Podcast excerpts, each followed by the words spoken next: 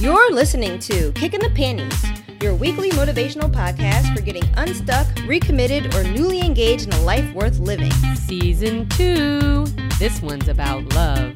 I'm Becca Kelly, mama extraordinaire and badass boss lady. And I'm Carol, dating coach with a brand new YouTube channel, Ask Carol and Ashley. Are you ready for a swift kick in the panties? Dear Panty Kickers, I read this article that says that every person only has three loves in their life. What do you think? Michelle. Side note Michelle is my sister, and she had sent me this article. By the way, this is Carolyn, just in case you can't tell our voices apart by now. What a weird thing to say for the first time ever right now. like 50 episodes in. By the way, this is Carolyn.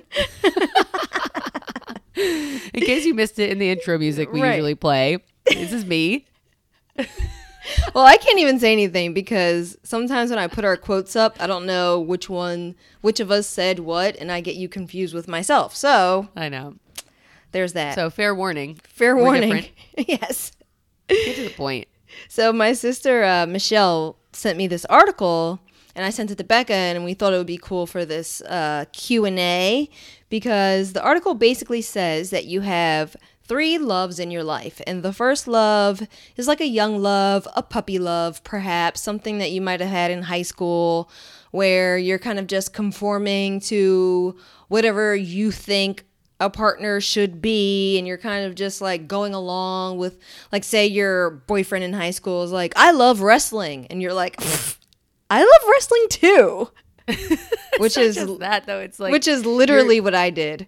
yeah. Well, that was like my first like Stan. I guess I would I would consider Stan like my first like fake love, like puppy love Oh, type yeah, of love. Definitely.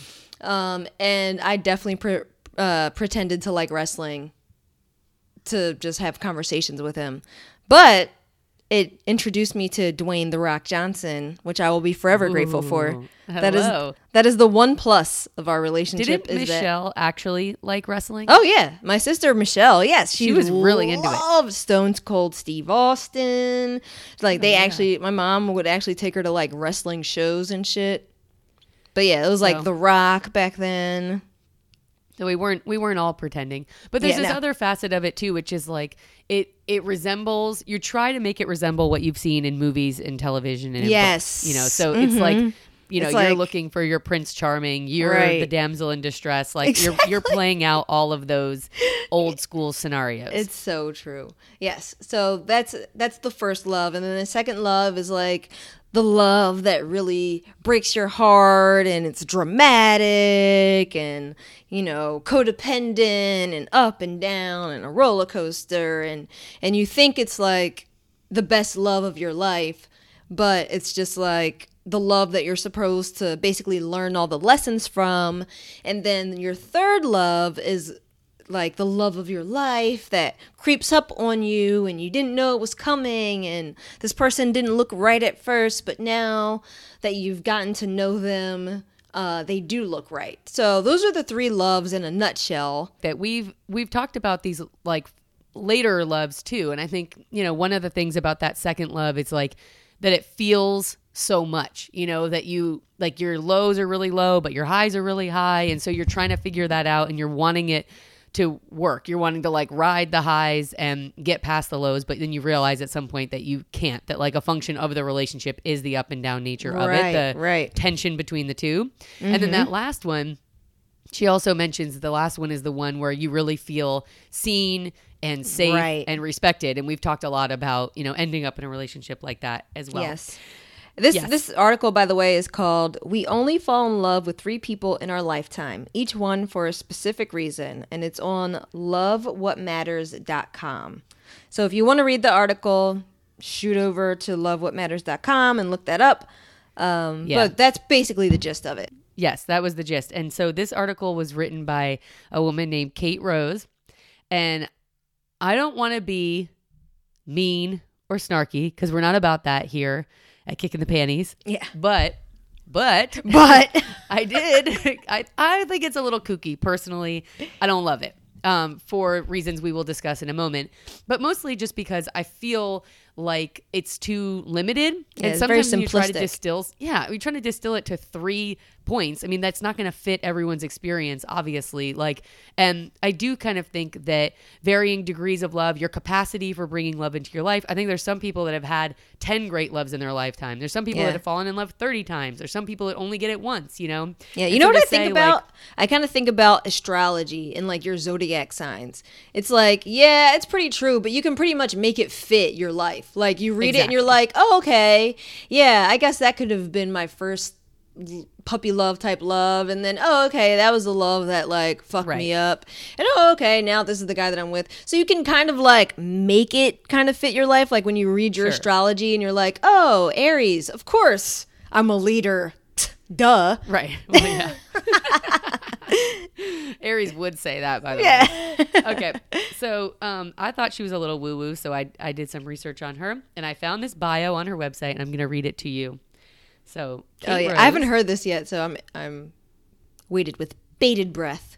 Okay. Perfect that you said that. Is an artist, free thinker, lover, writer, passionate yogi, Mm. mother, rule breaker, relationship coach, motivational speaker, and rebel. Oh, As a spiritual intuitive, she practices the religion of astrology and love. She can usually be found walking barefoot in the moonlight Oh, between worlds with the dreams of stars still hanging in her hair while swaying her hips to the music of life, smelling of soft rain and sweet honeysuckle. She lives for adventure and wakes each morning with the excitement of a new day waiting to unfold at her feet. She truly believes the best is yet to come and waits with bated breath to see what it may hold. With So are we bated really taking breath. advice from this indeed. Yes, exactly. Exactly. Walk in the honeysuckle fields. I like that. Yeah, I know. She's, you know, just wafting wafting smells of honeysuckle in this lady's life. Well, she's figured out love in three simple steps or whatever, so Yeah. why not? That's pretty hilarious. And you know, we're not, we're not haters here at Kicking the Panties, but you got to admit that walking through the fields in moonlight and honeysuckle smells With stars dangling from your hair. Yes, Yeah. stars. It's a lot. I mean, it's a it's very romantic, and so I'm not surprised that this is her take. And in fact, Right. there's a whole book. If you're intrigued by this, there's she wrote a book on it.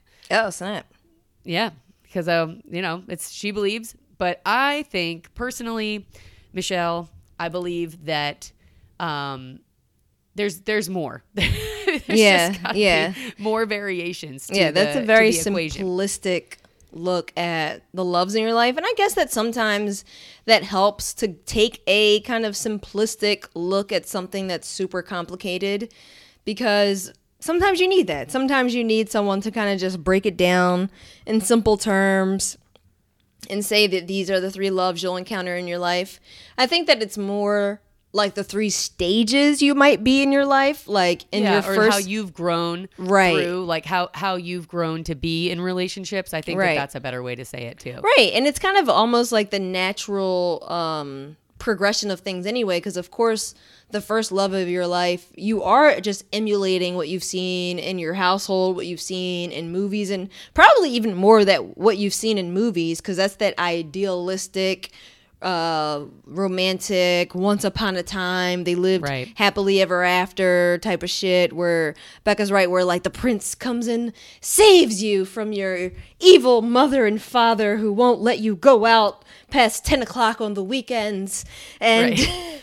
and like you have like no real stressors in your life Right, like you were not working or paying bills or taking Right. care of yourself. So you can just kind of you can just you know- completely put your all into this relationship and everything becomes that much more dramatic because it's like you're in seventh grade or ninth grade or something and you're you swear you're gonna marry this person but you don't even know who you are or they are well yeah but you're also like exploring intimacy for the first Right. time you know Yeah. and that is like there is nothing more exciting than that That's than so having true. those first you know hugs those first hand holdings those first like mutterings of Yeah. you know I like you, whatever, It's yeah. like- yeah i mean it's awesome and so it can it can really mess with your head and i think like you take the as much as you can you try to anchor yourself with something that like quote unquote makes sense um and then you grow out of that you know and Mm-hmm. Right. you move into the next phase Yeah, that's true. And I, I, I kind of remember, um, I was just thinking about how much movies dramatize love, and it's just like the girl runs away, but the man chases her down and conf- you know tells her how much he re- she really means, and like I remember playing out that kind of same dumb shit. Like I'm gonna walk away, and he's gonna follow me, Right. and he's gonna tell me how much he loves me, and it's gonna start raining, and we're gonna make out.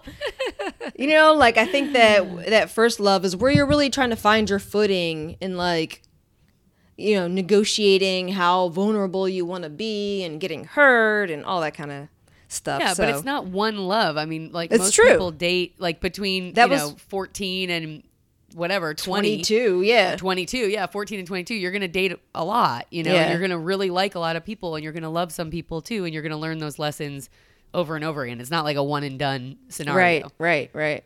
and then I think the second thing is the second love is really a lot more about like really experimenting and trying to find out who you are and then using someone as a foil for that. And so, Mm-hmm. Right. you know, we talk all the time about setting boundaries, about knowing your limits, about trying to fit someone into your life in a way that is comfortable for you. And I think we can get there by blowing all that out with like really uncomfortable situations. You know, that's just kind of what Yeah. you do naturally to to learn your um, heart center. Yeah, that second one is kind of like the love that the way she describes it is pretty much like the loves that the love that breaks your heart terribly basically and just you that up and down roller coaster type of situation where you're describing it like well it's it's great when it's good but it's so terrible when it's bad. And i think that everyone has had a love like that where you're talking to your friends like when it's good it's amazing but Right. when it's bad, it's like soul crushing. And that is the love that you should learn lessons from and be able to take what you learned from them and apply it to your next thing. But I think that we also. hopefully walk away from eventually. Right. Yeah, exactly. Oh, exactly. That's not the one you marry. Yeah. Hopefully. Yeah. Um, but I think that a lot of us have maybe one or I know I have two two people in my life who really were that person where I'd like really learned a lot from, even though it was like a soul crushing situation. I was like, aha, I see what I did there. Okay. Right. You got me.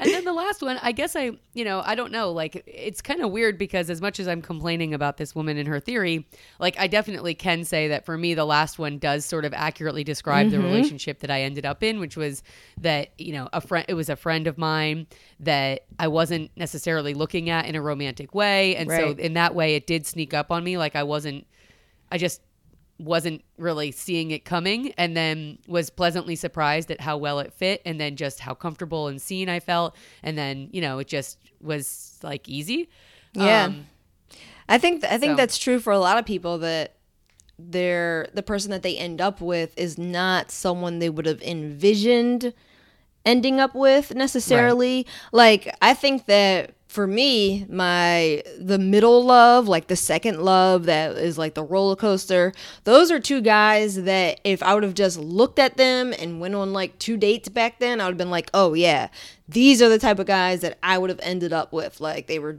I don't know, I don't want to describe them, but they were just like a guy that I would look at and see and be like, I could be with that guy. Whereas Right. Paul, I mean, A, he's white, and I would have never thought that I'd be with a white guy.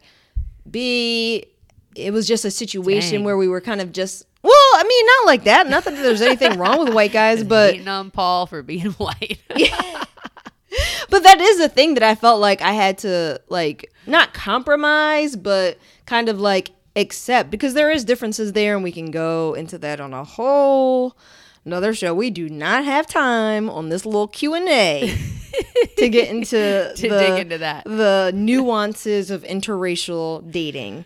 However, uh, that is just not someone who I would have pictured myself with. How, but he ended up being he can you know, take perfect. it he's he's had a lot of white privilege so he can take a little bit of white Oh, he don't white care. criticism Yeah. he doesn't care. I'm just, you know, I'm just saying, soften the blow for anybody else who's white out there that might be like, oh, what? I think they'll be fine No, but it is kind of that. excuse me. There is that kind of thing that kind of the third love is something that sn- sneaks up on you. And I know that for my sister, the guy that she's ending up with is someone that she would have never pictured herself with, just because of the, where he was in his life. She thought Right. that he would be more of like a mentor to her and and a friend rather than someone that she saw as someone that she would actually be with.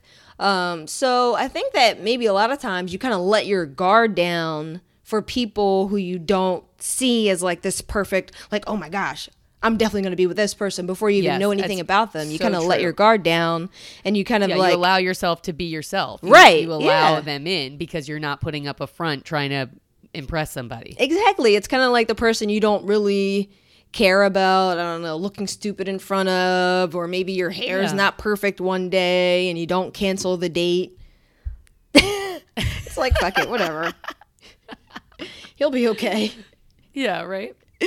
And, then they might like that. They might make you appear more real to them. It might, yeah, you know, make So- you appear like you you are willing to be vulnerable. That you're going to be, you know, an actual, actually yourself. You Yeah. know, and then that's how like a real connection is is forged. Yeah, so Moonlight Flower Lady, you are correct in that. Yeah. And I really, I see it. Uh, I do see it. I look back, you know, reading this, I was like, you know what? I did, you know, I, I can see examples of this in my life. But of course, you know, like I said before, it's just not enough. There's just a lot more nuance to being in love, to, you know, loving other people, to learning about yourself. I mean, this is like a 30 something year project we're on now, growing and Right. learning and becoming adults. Like, it, it doesn't, three times doesn't cover it. Yeah, and I think that if it was more um s- more geared to maybe the stages you are in your life because I can see it being like you're in you know, you have three stages of love perhaps and the first is like something where you're kind of kind of trying to mold yourself into being what you think society expects from you or what you've seen in movies or what you want what you think your partner expects of you. And then maybe your second stage is kind of like you and your partner both butting heads over and over between boundaries and expectations and what you want and communication and all those things that you need to learn to have a successful relationship that maybe that second stage in life is when you're kind of working all that out and then the third stage is when you're kind of more relaxed and it's like oh Sure of yourself. yeah, more sure of yourself and you're more willing to be who you really are. Um, and more willing to be like, uh, this is not what I want. This is what I want. And uh, be more clear on your values. And that way you find someone who is more of a match for you. So, It's like teens, 20s, 30s. yeah, pretty much. Yeah, That's pretty much it. kind of. Yeah, I, yeah, I met Paul in my late 20s. Yeah. Uh, actually, I met Emil when he was 24. And I always like, 24, like, just did not seem. Yeah. I was 25 and he was 24. I was like, Wow. oh, you know, could have been, we could have probably gone a couple more years in the dating market, but you know, when you, when it's right, it's right. yeah. And it's, it's all good. Um, haven't had a problem yet. And you know what? People start so young nowadays. Because I was just thinking, like, wow, 24. But at 24, I would have been dating and like having sex for 10 years. Right. me too. so, not that you know anything at 14, but that's a good amount. I mean, you're, you're trying to learn something. I'll tell you that. You're trying to learn. All right. Well, that was a good discussion. Thanks for sending that article in, Michelle. Folks, if you want to, you can um, DM us on Instagram. You can send us your questions. You can also send us articles to read and talk about. Um, we like that as a as a way to kind of investigate new material and spark conversation. It's always it's all helpful, and we love to hear from you. So whatever you have to say, please don't hold it inside. Let it go. Let it out. Shout it out. Um, yeah, why not? And for next week, we'll be back with a full length episode called Weeding Out Duds in the Digital Era. Ooh, Yeah, that's going to be a good one. I'm that excited. is a good one. Swipe left, swipe left, swipe left. Mm, maybe right. Yeah, exactly.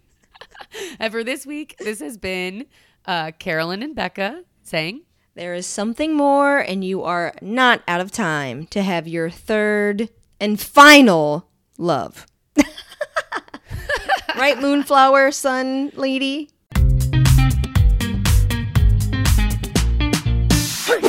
Kicking the panties.